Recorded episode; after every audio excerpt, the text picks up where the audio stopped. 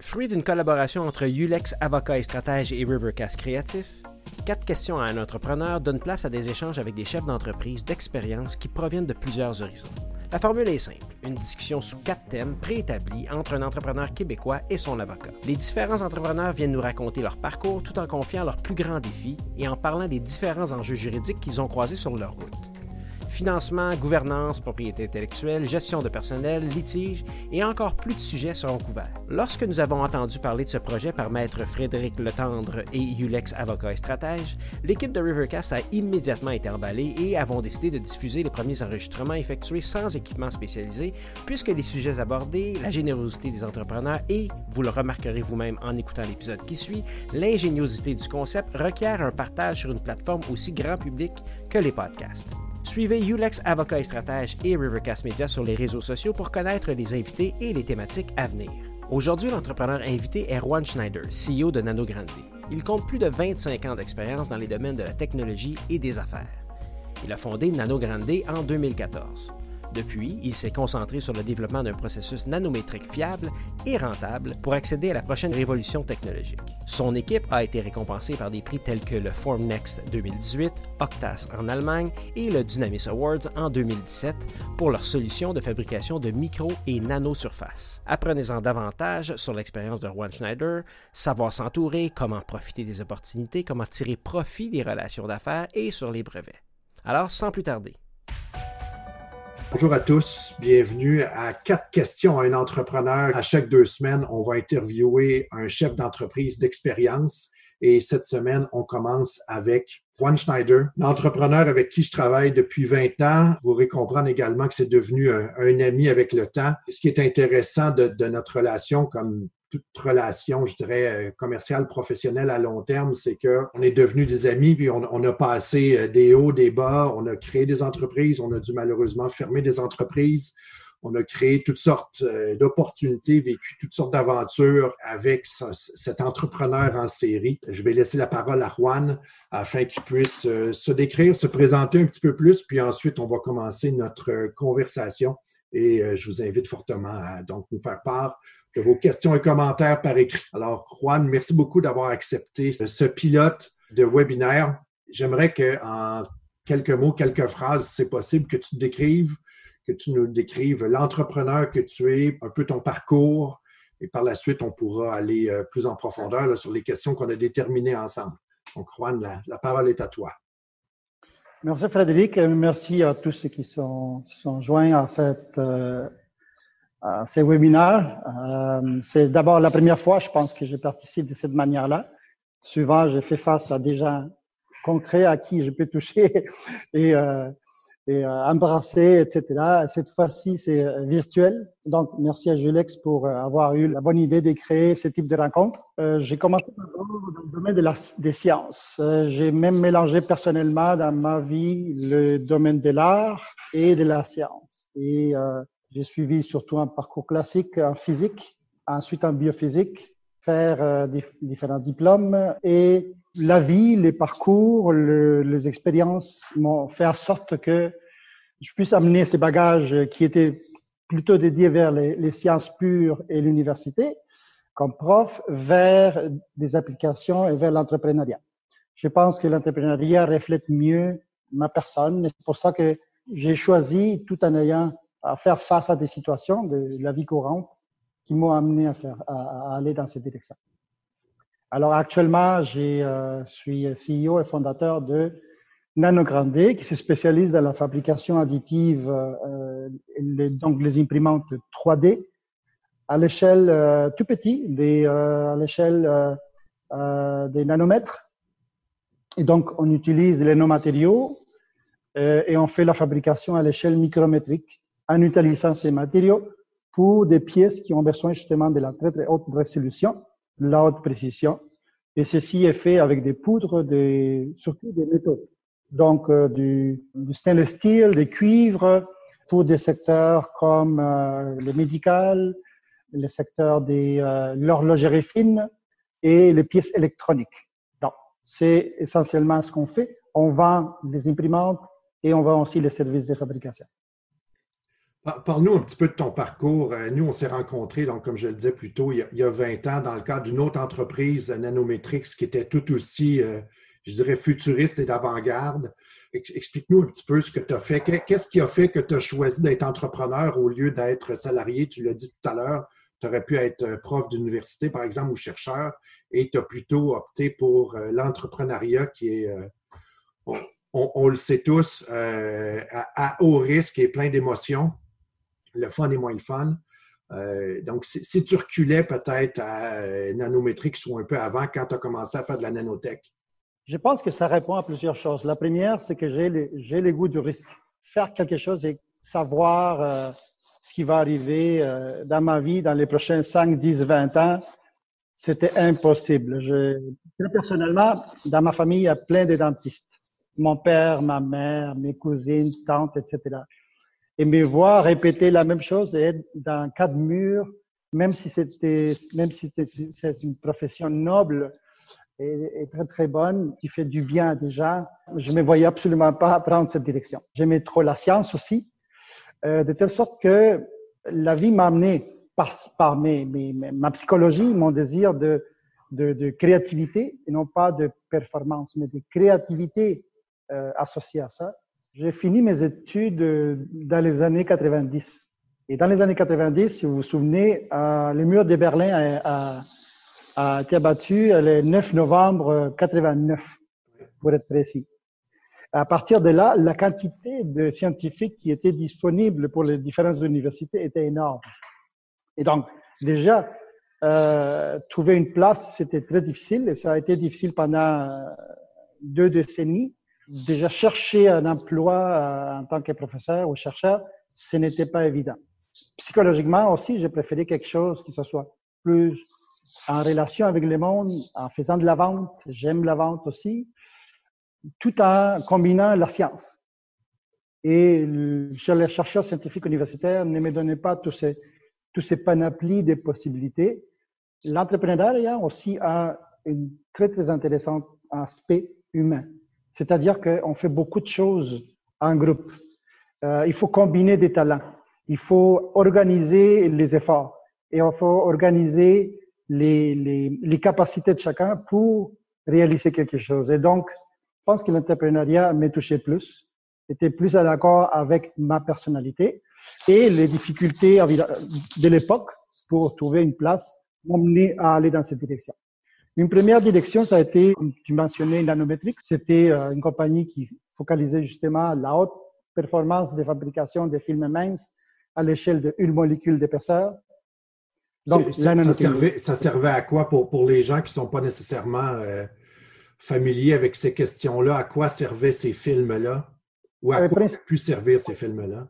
principalement, les projets ont été en lien avec trois secteurs. L'électronique, donc faire des films des matériaux euh, photo, photosensibles pour euh, amener la technologie à faire partie des méthodes de fabrication des semi-conducteurs. Euh, L'autre domaine, c'était les panneaux solaires et euh, donc des films anti-reflets pour augmenter la quantité de lumière qui passe à travers le verre protecteur pour se rendre à la cellule photovoltaïque qui produit l'énergie. Et le troisième, c'était toutes sortes d'applications dans le domaine de la filtration, dans le domaine de la protection, dans le domaine de changer la nature d'une surface pour être hydrophobe ou hydrophile dépendamment de l'application. Mais essentiellement, c'était dans ces domaines-là, incluant aussi l'électronique flexible. Ce qui, ce qui, était à ce moment-là euh, plutôt, du rêve ou qui relevait du Star Trek ou du Star Wars, euh, si on se reporte 20 ans en arrière. Oui, on avait même était en développement pendant toute une année avec une très importante compagnie japonaise, en fait deux compagnies japonaises pour produire une télévision flexible. Qu'on pouvait la rouler, l'amener euh, dans notre bras et partir avec. OK. Euh, ça, c'est intéressant parce que euh, Nanometrics à l'époque, puis Nano Grande maintenant, développe des, des, produits qui étaient très avant-gardistes, puis ça, ça t'a posé des problèmes au niveau de la vente. Qu'est-ce que tu peux nous dire par rapport au fait d'être très en avance sur un marché? Bon, ben, d'abord, euh, ce que j'ai fait aujourd'hui, c'est d'utiliser justement ce que j'ai appris dans mes, dans mes expériences précédentes pour ne pas faire les mêmes erreurs. Donc, c'est bien d'être en avance, mais il faut tenir compte aussi de la réalité à laquelle les marchés est prêt à absorber. Qu'est-ce que les marchés est capable d'utiliser et comment on trouve le bon timing pour amener la nouveauté, pour amener quelque chose qui est utile, tout en satisfaisant un véritable besoin. Donc, une des premières choses que j'ai appris, c'était de se concentrer moins dans l'aspect technologique et d'aller plutôt chercher l'information à nos clients. C'est-à-dire voir l'entrepreneuriat à travers les yeux du client et non pas à travers les yeux de l'entreprise toute seule. L'entreprise doit répondre à ses besoins et d'essayer de prévoir ce que le client va avoir besoin et donc préparer la technologie, faire la R&D en conséquence, trouver les personnes nécessaires pour accomplir ces tâches techniques et commerciales et étudier les marchés, apprendre de lui et s'adapter le, mieux possible. Tu euh, as mentionné, puis ça, ça c'est super important, on le voit dans beaucoup, beaucoup d'entreprises, souvent des produits ou des services sont développés en fonction d'une volonté de l'entrepreneur. Toi, tu as dit, ben, une des erreurs qu'on a fait à l'époque, puis ce qu'on corrige avec Nano Grande, c'est de savoir ce que le marché veut et de s'adapter aux besoins du marché. Dans des produits aussi innovants que les tiens, comment tu fais pour comprendre ce que le marché veut? Où est-ce que tu vas chercher tes réponses? Comment tu fais pour anticiper? Bon, d'abord, la, la, première chose, c'est euh, dans le cas de Nano, Nano je suis allé chercher de l'information, voir qu'est-ce qui, qu'est-ce qui était disponible dans la 3D et vers où les gens prévoyaient les, prochaines étapes, les prochains développements, ou bien qu'est-ce que les gens disaient comme problème dans lequel il n'y a pas encore de solution, en tenant compte de la fabrication additive. Dans ce cas-ci, c'était la autre solution. Le, le, système actuel avec poudre permet de faire des pièces avec une certaine taille de poudre minimale. Au-delà de ça, on ne peut plus faire des lits de poudre avec des particules trop petites. Pourquoi? Parce que ça détruit la qualité de la couche de poudre. À cause de ça, mais on a trouvé, j'ai trouvé une solution comment être indépendant totalement de la taille, de la forme et de la structure ou la nature de, ces poudres-là, même à des poudres qui, sont, qui, qui ont une taille moléculaire. Ce qui n'était pas, euh, ce qui n'est toujours pas euh, existant ailleurs. Donc, d'abord, vérifier ce que le marché est en train de dire, ce que les gens se plaignent, c'est quoi les problèmes euh, auxquels les marchés font face et comment les, concurrents potentiels s'adaptent pour essayer de répondre à ces besoins. C'était ça la première chose à faire et j'ai passé presque un an à faire que ça. OK. Donc, ton, ton espèce d'étude de marché ou de, de possibilités, des tendances à venir, j'imagine? Exact. Entre six à huit mois, c'était que ça. Et ensuite, commencer à contacter, une fois que j'avais déjà l'idée et que cette idée était raisonnablement atteignable, commencer à contacter des clients potentiels et voir la réaction, voir ce que ces gens-là nous disent. Comment tu réagissais? Parce que c'est arrivé à quelques reprises où tu contactais des gens, tu leur expliquais ta solution et euh, ces gens-là te disaient, ben, ce que tu fais, c'est impossible ou ça n'existe pas alors que tu le faisais et que ça existait. Comment tu as réussi à contourner cette problématique-là? Quand on commence à faire des, des, des démonstrateurs, des prototypes, c'est la discussion est pas, mal plus facile. Mais je commençais à discuter déjà avant même de, de pouvoir montrer un prototypage. Pourquoi? Parce que les concepts étaient déjà là et certains éléments de démonstration, pas au complet, ils étaient déjà là aussi. Donc, la manière de le faire était la suivante. Je suis allé chercher de l'information scientifique faite par les MIT et d'autres euh, types d'universités ou centres de recherche qui me permettaient de démontrer la viabilité à travers ces autres chercheurs qui me permettaient d'appuyer technologiquement ce que j'étais en train de dire. Donc, au lieu de se baser sur ce que j'ai dit, je me suis dit comment je peux aller chercher de l'information qui peut appuyer en partie ce que je dis et mettre ces piliers-là comme point de support. La deuxième, c'est de pouvoir montrer certaines parties de ce que j'étais capable de faire. Et fur et à mesure que j'étais capable de bâtir le système de fabrication, je pouvais montrer certains aspects fondamentaux en tant que démonstrateur de viabilité du projet. Mais c'est un projet à long terme. Faire un premier prototype fonctionnel complet, ça a pris quand même trois ans. quand même. Et euh, ça, m'amène à, une autre question. Dans, le contexte, pendant trois ans, tu dois supporter, financer dans une certaine mesure ton étude de marché ou du moins tes tests avec tes clients ou déterminer tes, tes tendances. Pendant trois ans, tu as développé un prototype. Comment on réussit à financer tout ça? En faisant de la vente d'autres choses. Alors, ce qu'on a fait, c'était de la vente de services, de développement et de R&D pour d'autres organismes. Donc, la journée que j'ai ouvert la compagnie, j'avais vendu un service pour 250 000 dollars et j'avais même pas la compagnie de fait. OK.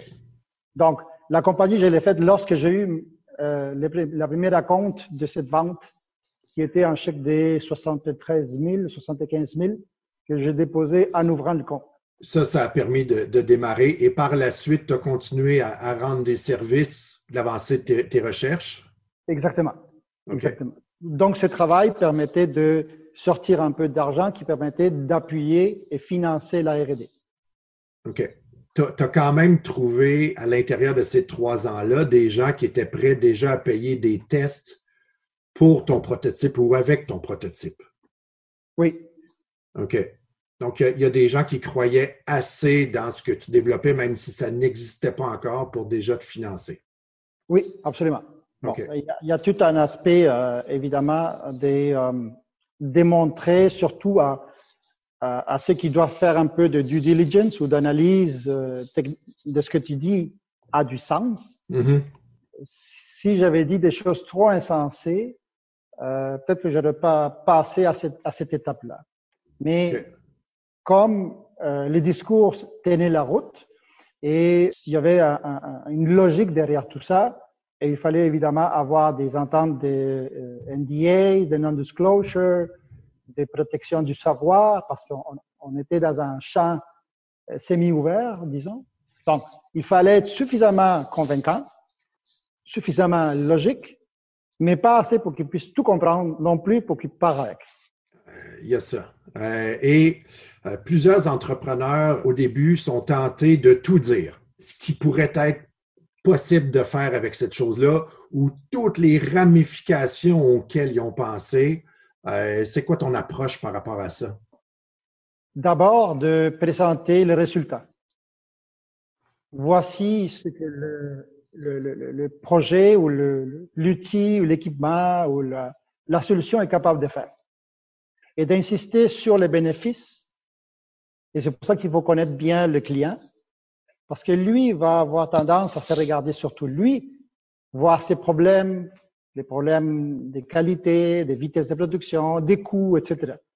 Et donc, il faut amener la discussion à que le, de telle sorte que le client regarde les bénéfices potentiels au lieu de se trop concentrer sur la faisabilité de, cette solution-là.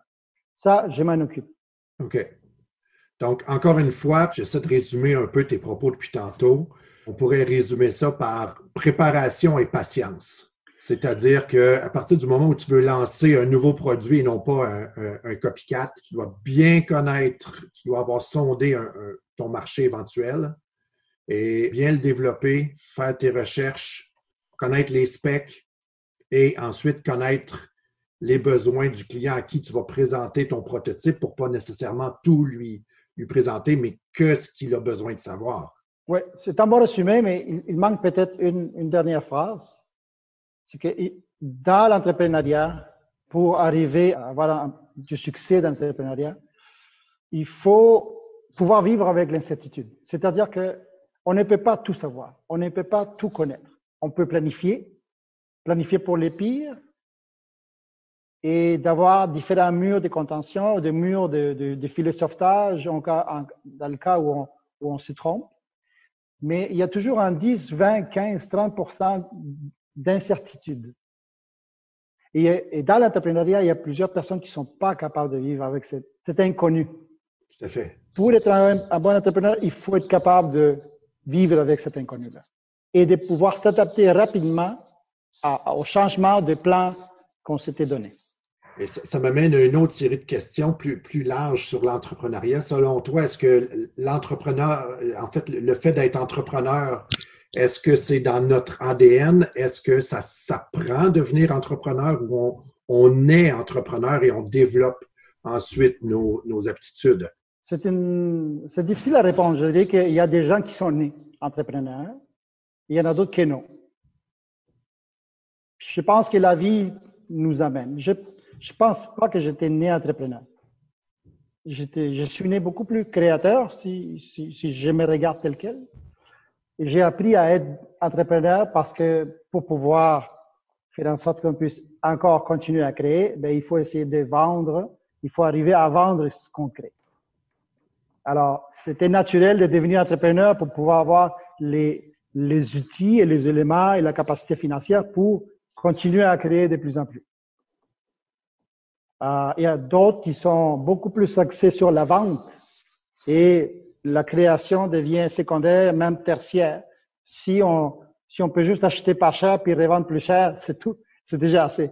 Moi, je préfère avoir toujours le, côté créatif à l'intérieur de, pratiquement tous les projets. Tout à fait. Là, tu nous as parlé un peu de ton vécu, tu nous as parlé de ton entreprise. Dans le contexte actuel euh, de la COVID, tu as participé à, trois projets. J'aimerais qu'on parle ici un peu de, de pivot, de consortium, d'alliances stratégiques. Comment, dans ces trois projets-là, qui sont trois cas de figure complètement différents, comment tu t'es adapté, puis qu'est-ce qui est possible de faire comme entrepreneur lorsque tu veux sortir des sentiers battus, développer des nouveaux produits, des nouveaux services. Euh, dans ton cas, comment ça s'est passé? D'abord par euh, euh, un intérêt de donner le mieux qu'on avait dans notre capacité à se tourner sur un 25 scènes à l'intérieur des 24 heures pour les bénéfices des gens. On n'a pas pensé à, la business, on a dit qu'est-ce qu'on peut faire en tant que mini, mini groupe euh, des personnes qui ont un outil, une capacité et voir comment on peut aider les gens. Donc, on s'est associé à différents groupes. Un premier groupe pour faire de, des masques protectrices par 3D. Donc, euh, c'est des collaborations qu'on a fait avec ETS. Euh, on a aussi fait une collaboration avec euh, Fab Lab et les Eco, EcoFab. Donc, on, a participé des versions virtuelles en grande partie parce que même au début, j'étais malade. J'ai passé pratiquement deux, semaines malade au lit. Et donc, dans toute cette période initiale du Covid, virtuellement, on s'est organisé pour qu'on puisse produire et supporter ce qui était nécessaire en termes de matériaux, en termes de logistique, en termes de nettoyage, en termes d'espace pour que les différents les différentes personnes qui voulaient contribuer puissent le faire. Et dans, dans ce contexte-là, c'était quoi la relation juridique entre vous tous? Est-ce que vous aviez préparé un contrat? Est-ce qu'il y avait d'autres types de relations? Avez-vous créé une société? Ou c'était tout simplement une coopération naturelle entre les différents joueurs? Euh, disons qu'on a trois projets. Les deux premiers, c'est euh, une collaboration totalement ouverte euh, dans laquelle, dans, les, dans, le numéro 2, si on veut dire, de cette relation ouverte, on est déjà en train de préparer certaines lignes directrices de organisationnelles, corporatives, même de propriété intellectuelle pour l'après-Covid. OK. OK. Et donc, si les gens sont associés avec des hôpitaux ou avec, de, avec les TS, si sont des chercheurs ou des étudiants, bon, il faut justement vérifier quel est leur statut et comment, qu'est-ce qui se passe avec la propriété intellectuelle s'il est développé conjointement. Dans un troisième cas, on est en train de développer un projet qui est un, système de filtration d'air. Et ça, c'est plutôt euh, d'un point de vue commercial, tout en ayant à, l'esprit le désir d'aider le plus rapidement possible avec une production de masse pour ces produits en question. Et là, c'est véritablement un lien entre euh, une compagnie et une autre, ou avec d'autres collaborateurs qui vont participer soit avec le financement, soit avec la capacité de vente, soit avec d'autres moyens organisationnels et des business pour construire, dans ce cas-ci, un joint venture. Donc, dans ce cas-ci, tu as incorporé une nouvelle société pour détenir avec d'autres les résultats du projet. Exactement. Et donc, on, est encore en, finalisation de négociation justement sur certains aspects euh, de notre relation dans laquelle il y a un MOU, donc euh, un Memorandum of Understanding, qui est la base de l'entente pour que par la suite, on puisse faire les, tous les instruments légaux euh, qui vont supporter cette joint venture. Dans tes 25, 20-25 années d'entrepreneuriat, tu as fait différentes alliances avec, euh, que, ce soit dans le cadre de Nano Grande ou d'autres sociétés que tu as eues. Tu as fait d'autres types d'alliances. À quoi ça pouvait ressembler? Écoute, ça peut changer beaucoup d'une alliance à une autre. Il y a des alliances qui, qui finalement n'aboutissent jamais parce que on n'a pas rencontré euh, ce que chacun voulait. Euh, il y a des alliances qui commencent une discussion, qui peuvent prendre plusieurs semaines, plusieurs même mois, et finalement, ça aboutit à rien. Et poup, six mois plus tard, un an, un un an plus tard, ben, ça revient en force, puis dit, ben, tu te souviens, on était presque en train de finaliser cette alliance, pourquoi on la finit pas aujourd'hui? Parce que là, j'en ai besoin. Alors que ça fait un an que ça tarde. Alors, ça fait un an que ça tarde. Alors, comme j'avais expliqué déjà dans les premières minutes, souvent, on n'a pas tous les éléments. On peut composer avec ce qu'on connaît, mais pas avec ce qu'on ne connaît pas. Et, en entrepreneuriat, ce facteur-là, c'est souvent un facteur important et il faut être capable de gérer cet inconnu. Tout gérer et tout savoir ce qui se passe, c'est bien, mais jusqu'à un certain point. Il ne faut pas devenir malade si on n'est pas capable de tout gérer. C'est ça. Il faut accepter l'imperfection et le fait que quelque chose puisse ne pas être totalement complété. Totalement. Et comme on travaille aussi avec l'être humain pour, pour créer des choses, ben, on est imparfait. Et donc, pour pouvoir bâtir une équipe, il faut déléguer. Et donc, il faut faire confiance à que cette personne, si je lui ai demandé de faire telle affaire ou de réussir à, telle, réussir à faire telle chose, ben, il va le faire. Parce que le micromanagement fait euh, le contraire. La personne, ça s'est écrasé, la personne n'aime pas faire. Il n'y a plus de lien de confiance parce que je suis en train de faire le micromanagement. Donc, non. Lorsqu'on donne des tâches, lorsqu'on donne des objectifs clairs, ben, les gens font leur affaire, puis s'ils arrivent à, faire ce qu'il faut dans le temps qu'on s'est donné, tout en sachant que ça se peut qu'on n'arrive pas. Et donc, la bonne communication est très importante pour s'adapter rapidement à, justement à ces éléments-là qui font que on n'est pas toujours maître de tout.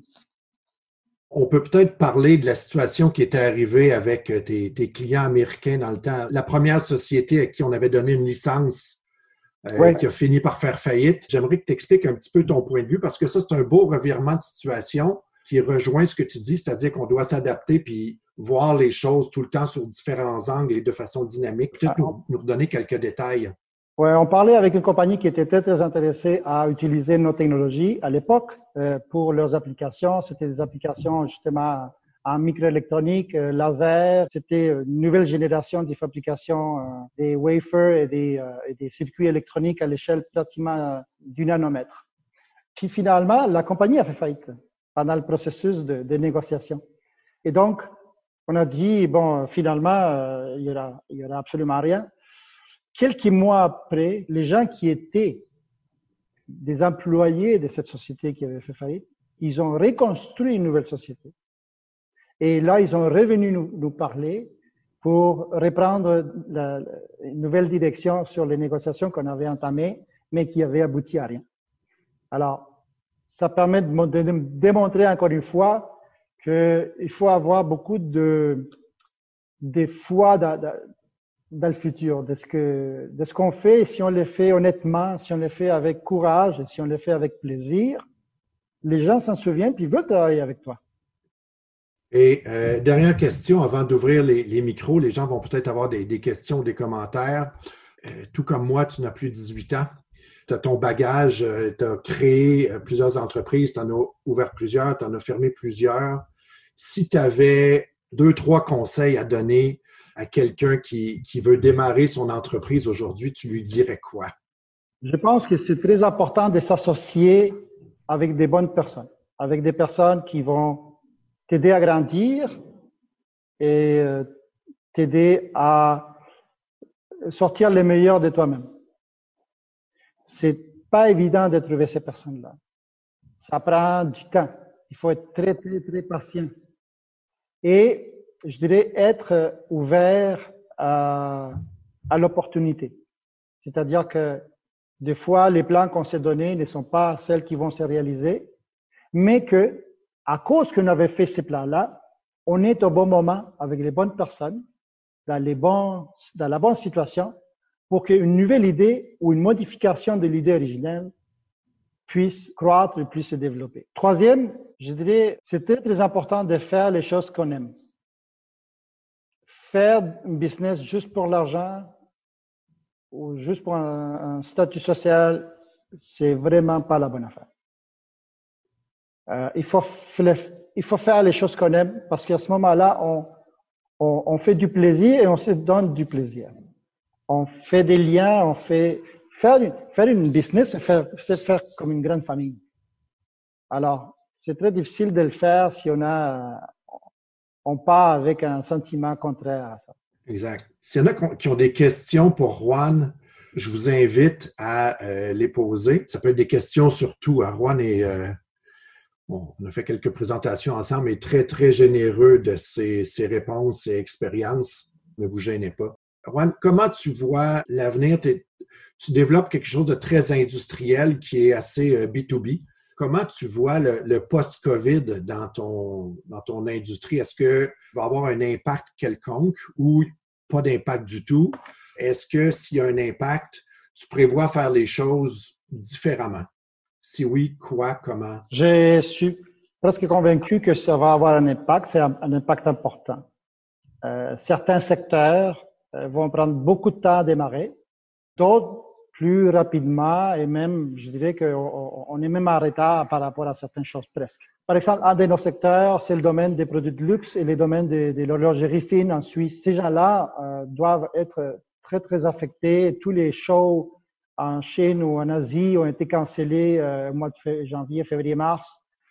Donc, tous ces produits-là vont prendre du temps à, à trouver preneur et donc, ça va être plus lent, même si on avait déjà des ententes ou des ébauches d'ententes commerciales en développement. Par contre, les domaines de l'électronique, qui est un autre secteur, eux vont, je dirais, continuer leur développement sans trop de difficultés, je pense. Nous, on s'est ouvert aussi à, des applications plus, plutôt médicales maintenant, parce qu'on peut le faire, parce qu'on a trouvé des nouvelles solutions qui permettraient d'avoir euh, des produits 3D spécifiquement contre la pandémie. Et donc, la fabrication additive permet justement de s'adapter rapidement et de sortir de nouveaux produits dans cette direction. Donc, certains secteurs vont prendre beaucoup de temps à démarrer, d'autres vont pratiquement pas changer. Et nous, on est en train de s'adapter avec des nouvelles solutions pour des marchés qu'on n'avait pas touchés à l'époque, mais qui sont essentiels actuellement et très importants et en gros développement. Merci, Juan. J'ai une question ici. Euh, Comment procédez-vous au niveau des brevets quand vous partez un nouveau projet et à quel moment entamez-vous les démarches officielles, demande de brevets provisoires, euh, dépôt de dessin industriel, éventuellement marque de commerce, etc.? Il y a deux, euh, deux ou trois choses à faire à ce, à ce niveau-là. La première, c'est très important de ne pas considérer un brevet comme une publication scientifique. Donc, si vous, si vous avez une base scientifique, si vous êtes un chercheur, universitaire ou un étudiant, on, ne gagne pas des galons, on ne gagne pas de la visibilité véritable si on fait des brevets simplement pour faire un brevet. Un brevet, c'est un outil commercial. Et donc, la première chose à faire, c'est de voir s'il y a un marché pour ça. Et donc, le meilleur timing pour, un brevet, et, et, et je sortirai l'environnement de la crise Covid un petit peu à part parce que là, c'est plutôt les plus vite qui sortent qui gagnent. Donc, il n'y a pas trop d'analyse, il y a plutôt euh, on fonce, on y va. Mais dans un temps normal, on doit prendre le temps de voir qui, quel est notre marché, est-ce qu'il y a un marché suffisant, est-ce qu'on peut atteindre ce marché avec des efforts ou des, ou des, des ressources qu'on peut aller chercher. Et quand on a ça en place, Là, la deuxième étape, c'est de faire nos premiers tests. C'est-à-dire, est-ce qu'on est en train de faire un brevet de quelque chose qui a de l'allure? Est-ce que c'est fabricable? Ou, on est en train, ou bien on est en train de rêver en couleur? Quand on a ces deux lumières vertes et on veut aller commencer à tenter le terrain et discuter avec des gens, c'est le bon moment de faire le brevet. D'ailleurs, le, le, programme PCT est fait exprès pour ça, pour nous donner pas juste les premiers 12 mois, mais on rallonge le tout de 16 mois pour les premiers 30 mois dans lesquels on est toujours couvert, même si on n'a pas encore choisi les pays auxquels on va déposer les brevets. Je peux peut-être ouvrir une petite parenthèse ici. Tu utilises le terme PCT. Je ne sais pas si tout le monde est familier. En gros, le, PCT, comme Juan vient de l'expliquer, c'est une façon, en, caricaturant un peu, que c'est votre demande de brevet international. Donc, vous déposez euh, votre brevet dans un pays membre du traité PCT. Vous avez une certaine période pour demander votre PCT. Donc, ça va vous permettre de choisir à une date donnée au moment du dépôt du PCT, une liste de pays dans lesquels vous voudriez éventuellement avoir un brevet. Et euh, vous avez en gros deux ans et demi, un petit peu plus, pour éventuellement faire votre choix ultime de pays. Donc, lorsque Juan réfère au PCT, c'est exactement ça qu'il réfère. Et lorsque le PCT est terminé, donc à la fin de deux ans et demi à peu près, vous allez avoir déposé dans certains pays. Les pays dans lesquels vous n'aurez pas déposé, il n'y aura pas de brevet et vous n'aurez pas de protection en matière de brevet dans ces pays-là. Et, la raison, c'est aussi importante. C'est pour ça que j'ai commencé avec l'aspect commercial. Parce que une fois que vous entrez dans la machine des brevets, il va falloir payer. Et donc, à l'intérieur d'environ 5 ans, pour vous donner une idée, pour 10 pays, ça va vous coûter pas loin de 150 000 dans les 5 premières années. Ce qui fait que il faut considérer que c'est une dépense et s'il y a une contestation où il faut aller euh, au tribunal pour X raisons, il va falloir avoir l'argent pour se défendre. Donc, le PCT donne juste les droits de, de se battre mais ne donne pas nécessairement les outils pour se battre. Les outils sont des outils légaux et financiers. Peut-être faire un petit peu de, de millage là-dessus. On le voit actuellement, les gouvernements débloquent énormément d'argent pour vous permettre d'obtenir notamment des brevets et autres types de propriété intellectuelle.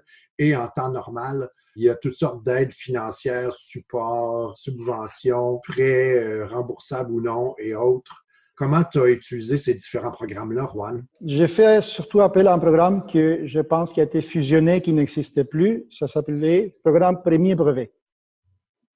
Ça permettait de payer 50% jusqu'à un maximum de 50 000 dollars d'investissement dans les aspects brevets. Pour les tout premiers brevets d'une société, les gouvernements appuyaient jusqu'à 25 000 dollars pour les frais juridiques et les frais de dépôt de brevet. Donc, ça, ça a été le support principal que j'ai utilisé il y a deux ans environ. Je pense qu'on on peut préciser aussi, parce que là, tu as utilisé des gros chiffres, 25 000, 50 000, 150 000, pour un entrepreneur qui débuterait, pour n'importe quelle entreprise euh, en croissance ou même au, stade de maturité qui voudrait déposer un premier brevet. Il faut bien comprendre que vous voulez aller prendre la température de l'eau, comme Juan l'a précisé, il y a possibilité de déposer un brevet provisoire qui, lui, va vous coûter entre 2500 et 6000 dollars, le dépendant de la complexité du cabinet d'agent de, brevet et autres. Donc, euh, c'est important de, bien, bien magasiner euh, et bien faire le tour et bien choisir son agent de brevet. Mais euh, c'est bien important de garder sur votre radar de protection la possibilité de déposer un brevet même si ultimement, ça peut vous coûter énormément d'argent. La première étape, qui est votre, euh, comme je le disais tout à l'heure, le 2005 à 6000 à peu près, c'est à peu près tout ce que ça va vous coûter pour les 12 premiers mois. Euh, Juan, est-ce que c'est ton expérience? Oui, c'est exactement ça. Et euh, justement, dans le cas des, COVID, actuellement, on est en train de faire ça. C'est-à-dire qu'on n'a pas le temps de trop réfléchir, on n'a pas le temps de trop faire des études d'antériorité chose que normalement, ça serait idéal de faire si on avait suffisamment de temps. Euh, mais on doit déposer dans 48 heures, 72 heures. Donc, on l'écrit, euh, on, on, travaille avec l'agent brevet, on le dépose et on a une date d'intériorité avec des, les claims les plus susceptibles d'être les plus importantes par rapport au concept. Au fur et à mesure que le temps passe, on peut modifier ces brevets-là, mais au moins, avec les sommes que toi, Frédéric, tu viens de mentionner, on a au moins déjà un, point de départ. Euh, évidemment, si on a un peu plus de temps, euh, c'est mieux de, mettre le maximum de l'information à la, toute première date parce que si on ajoute de la nouvelle information, ben, il va y avoir des dates différentes. Tout à l'heure, je t'ai demandé des conseils euh, à nos jeunes entrepreneurs. Là, maintenant que tu n'es plus un si jeune entrepreneur et que tu es un vieux renard plein d'expérience, comment tu vois les choses pour l'avenir? Comment tu vois les choses pour Nano Grande? D'abord, l'expérience euh, acquise m'a aidé beaucoup. Je pense que ça m'a permis de faire, devenir d'ailleurs une meilleure personne et de partager euh, mes connaissances et mes expériences avec mes employés, avec euh, mes clients, avec mes partenaires, car euh, est une compagnie qui permet à plusieurs autres compagnies québécoises et canadiennes de vendre leurs produits et leurs services à travers nous. On a pratiquement une vingtaine de partenaires qui peuvent vendre à travers nous. Et donc, je pense que l'avenir est, est, très florissant. La fabrication additive a démontré surtout dans la situation du Covid, sa capacité à répondre à un besoin. Ça a permis de voir comment on peut partager facilement, rapidement, dû à la digitalisation de l'information. De telle sorte que ce qu'on fait ici, on peut le modifier ou quelqu'un d'autre peut nous envoyer une information, on la modifie, on l'adapte à un besoin local. Et donc répondre rapidement à des besoins actuels qui qu'on n'avait pas vu venir, sur lesquels on n'était pas si près que ça, la fabrication additive est capable de répondre à ceci très rapidement. Je vois aussi les liens que la 3D est capable de faire avec d'autres procédés de production pour accélérer et diminuer les coûts de production, de développement et de prototypage, voire même des, une certaine partie de la production. Par exemple, l'injection plastique, thermoplastique on fait déjà des choses pour ce secteur-là qui permet de fabriquer un, produit de masse. Donc, je pense que dans toute situation, ce qu'il faut faire, c'est de voir quel est notre savoir-faire et comment on peut s'adapter pour tirer les mieux, les meilleures parties de cette, de cette capacité pour les bénéfices de tout le monde. Et même, pas juste un bénéfice pécunier, pas juste un bénéfice dollar. Ce qui est important, mais le plus important, c'est de reconnaître l'importance de ces liens entre les êtres humains pour les biens de tout le monde. Merci beaucoup. J'espère que ta, première expérience comme euh, co-animateur d'un webinaire euh, a été réussie. Merci à tous euh, d'avoir participé.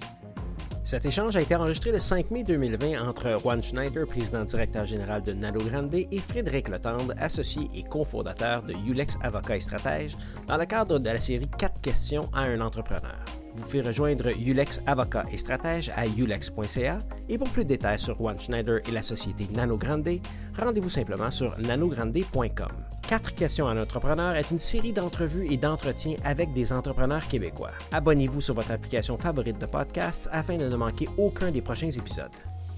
Co-animateurs Juan Schneider et Frédéric Letendre. La musique est de Denis Favron. Ce podcast est produit et diffusé dans le cadre d'une collaboration entre Ulex Avocat et Stratège et Rivercast Créatif.